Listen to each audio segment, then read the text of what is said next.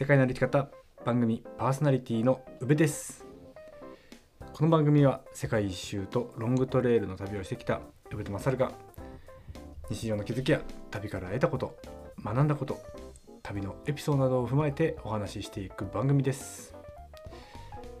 本日は、えー10月30日の月曜日です。皆さんいかがお過ごしでしょうか？えー先日前回の配信は失態の話を、えー、マサルとたやすくんにしていただきましたが、えー失態失敗から学ぶ姿勢っていうのがねあのすごくにじみ出ているよいるような、え2人なのでなんかちょっと質問が的外れだったかなと思うんですけどそうですね。やっぱりなんか結果的にいい思い出にする力っていうのも、うん、やっぱり大事な要素だと思うので、えー皆さんも、えー失敗失態があった時は、えープラスにね、えなるようなネタ提供ができるような話にするっていうのが なんか大事なのかなとちょっと思ったりしました。はい、えー本題の、え最近できた友達に入る前にちょっとお知らせの方をさせてください。世界の歩き方オフ会、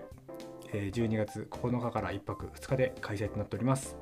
浜金谷駅に11時集合。野穂切山入山料花文塾の飲み会代、え宿泊代込みで1万5000円となっております。現在、21名の方に応募いただいております。ありがとうございます。えーただ、もう少しね、あの部屋の空きがありまして、で、女性3名、男性1名というところで、えーお願いしておりますので、残り今日、明日で、やっぱり行くっていう方は、ぜひ、えこの機会に池田町に足を運んでみてください。はい、お知らせはそのぐらいなんですけど、そうそう、あのー宮下さん、うん、宮下果樹園の宮下直也さんの Voicy お聞きになられてる方もいらっしゃると思うんですけどそこで僕があの一緒に、えーていうんですかね。セッションって言いますか。対談をさせていただいたんですよ。前回の配信で。そうそこでロックトリップ。あの僕のブルーベリーと宮下さんのリンゴを掛け合わせたロックトリップっていうお酒をアジアのね、えーその品評会みたいなところでシードルのリンゴから作ったお酒の品評会がシンガポールで行われたみたいなんですけどそれのアジアカップのところでアジアアジアの中で、まあ、一番のシードルを探すうん見つけるみたいな選ぶみたいな大会がコンペティションがありましてでそこの、まあ、スペシャリティサイダー部門リンゴと何かを掛け合わせたシードルっていう部門で、えーアジアの中で、えー金賞を受賞したそうなんですよ。うん、僕もこれあの宮下さんからのね、あの言葉でしか聞いてないから何も書面も見ていないのでこれが本当かどうかっていうのもちょっとまだ疑わしいところなんですけど、まあ、彼曰く、えーソムリエが選んだ、えー品評会で、うん、我らがロックトリップがアジアを取ったそうです。いやすごくないですか、うん、まだ僕もねあのブルーベリー農家と名乗っていいのかどうかっていう瀬戸際ぐらいのところなんですけど、まあ、それの、材料を使ってこういう大会に出させてもらってねで賞までいいて。いやーなんかすごいですよね。嬉しいし。なんかそういうところのまあアジアとか、まあ、日本でもそうかもしれないですけど自分の商品を自信を持って売り込みに行くっていうか人にね紹介しに行くとかそういうコンペティションに参加するっていうのってそこのハードルってすごく高いと思うんですけどまあ宮下さんのバイタリティとかうんなんか本当にそこはなんか尊敬するし、うん、自分も一緒にそこにねあの関与っていうか一緒に仲間として携われたことが、えーすごく嬉しく思っております。うん、で今年のロックトリップの仕込みがおそらく11月ぐらいにできると思いますのでまたですねあのどういう販売の仕方をしていくのかちょっとわからないんですけど、えー皆さんのお手元に届けられたら嬉しく思っております。はい、えーそんなところで、ね、本編最近できた友達の話というところでお話ししていきたいと思います。うん、最近できた友達。まあ言うてもまあ最近ここ最近だとワークキャリアで人とつながった以外はやっぱり、まあ、農作業でハウスと温室のハウスと自宅の行き来だけで、まあ、ちょっと外に行くのも買い物ぐらいな生活をしているんですけどそうワークキャリアっていうところでまあいろんな人と話す機会はあったんですけど、まあ、お互いの、まあ、どういう人生を歩んでいきたいかとかこれからどういう活動をしていきたいかとか、まあ、そういうのを発表する時間もあったりして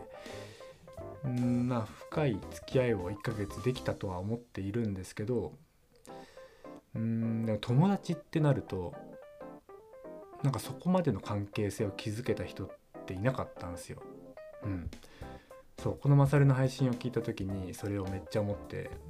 うんなんか友達として今後も付き合っていきたいっていう人がいなかったんですよね。うん。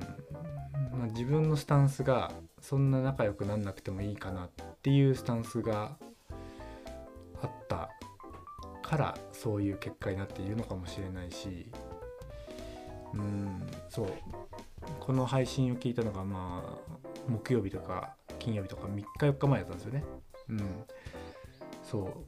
う。でいなかった中でその配信を聞いたからこそあこのあの人もっと話してみたかったなって人がいたんですよ。うん、でその人に昨日バスケに誘われてでなんかそのバスケとかも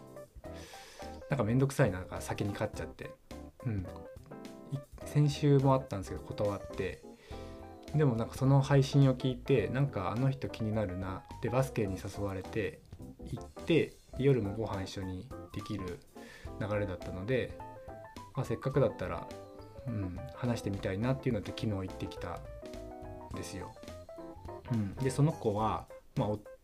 まあ、カップル、まあ、カンティっていう子なんですけど26歳で、まあ、僕の10個ぐらい下の子で、まあ、背た背格好でいうと180ぐらいあるひょろひょろ長の男の子。で顔つきはちょっと濃いめの、まあ、マサルとか宮下さんとかなんかそっちのニャンニャンスっていうかですごくなんかテンションも高くて、うん、なんかそうそういう感じの子がいるんですけどで去年カップルでえー、日本一周15ヶ月してきて、うん、で2月から1人で今度は南米中南米の方旅するっていうような子でそうそう。でその子と昨日そのご飯の時に喋れたんですよねそういう内容のことが。それまでは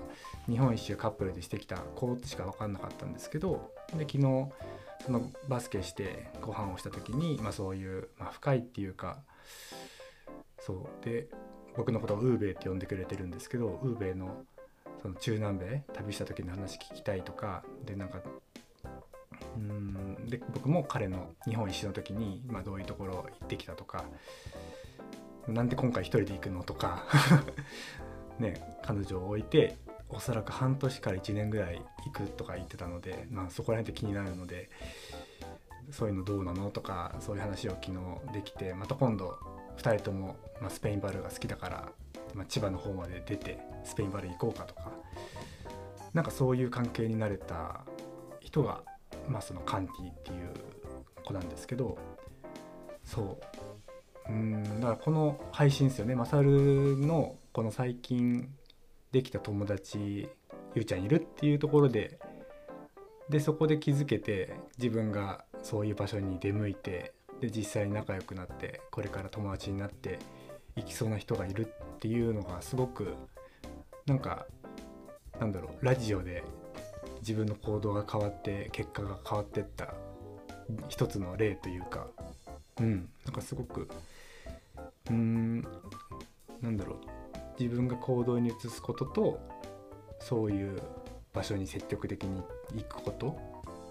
うん、なんかそれの大事さに気づけたこの数日間でした。うん、で、まあ、このカンカンティと仲良くなってなかったら、まあ、誰の話をしたかなってちょっと考えたんですよ。うん、実際ワークキャリアでその期間で仲良くなれたっていう人はそんなになかったので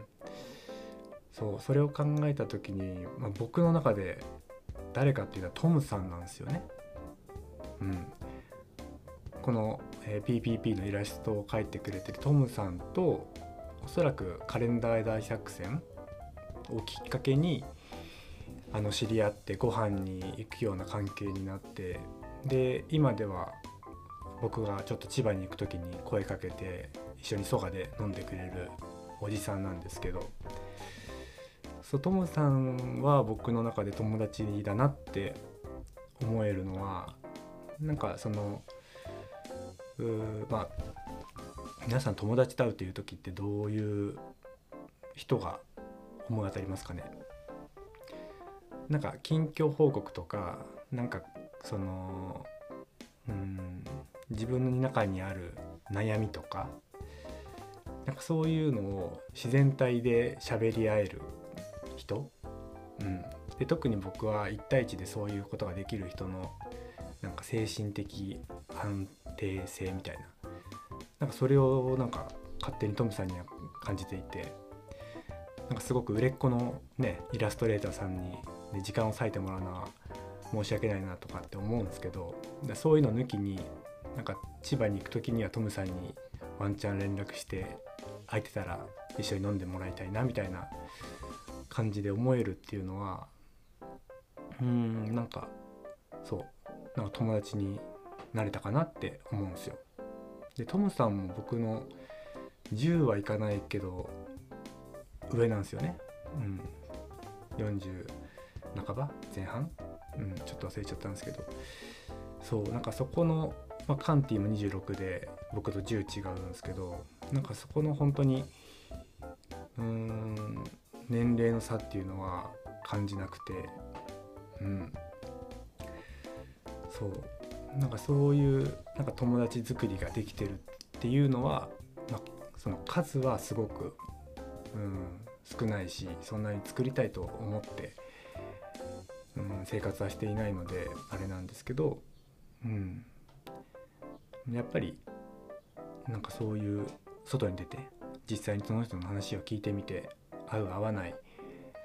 あると思うんですけどでまたもっと深くしてみたいなと思ったら個人的に時間を作ってでも一緒に飲み飲みに行ったりとか遊んでみたりとかするっていうのが大事なのかなと思った、えー、10月残り2日の今日この頃です。そんなところでいかがだったでしょうか？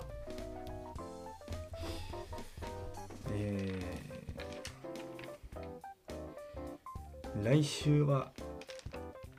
そうですねあの今週か11月4日から、えー、マサルくんとまた収録をするような形になると思います、えー、皆さん宮崎ハイキングは、え、ご覧になられたでしょうか？こちらのラジオでは、まあ、全然そういう話はしていないんですけどマサルのポッドキャストの方ではたやすくんとね、えー、その時の情景を残すかのように配信しておりまして、うん、すごくいいなんですかね。なんか媒体っていうかなんかやっぱりハイキングの面白さが伝わるようなラジオになってると思うので、うん、ぜひまた聞いたことないっていう方は是非この機会にっていうかね、えー、うん、聞いてみてもらえたらいいんじゃないですかね。そう。でおそらく来週は多分最近同様会がやるのかなと。最近どうしてたって話をするのかマサルの、えー、旅の話を総括するのか。来週再来週はそんなところでお話をして18日に、えー、中村翔太さんのえー、PPP を、えー、収録したいと思っております、えー、皆さん是非、え楽しみにしていてください。そんな感じで本日は終わりにしたいと思います。ここまでのお相手は宇部がお送りいたしました。今日も元気にいってらっしゃい。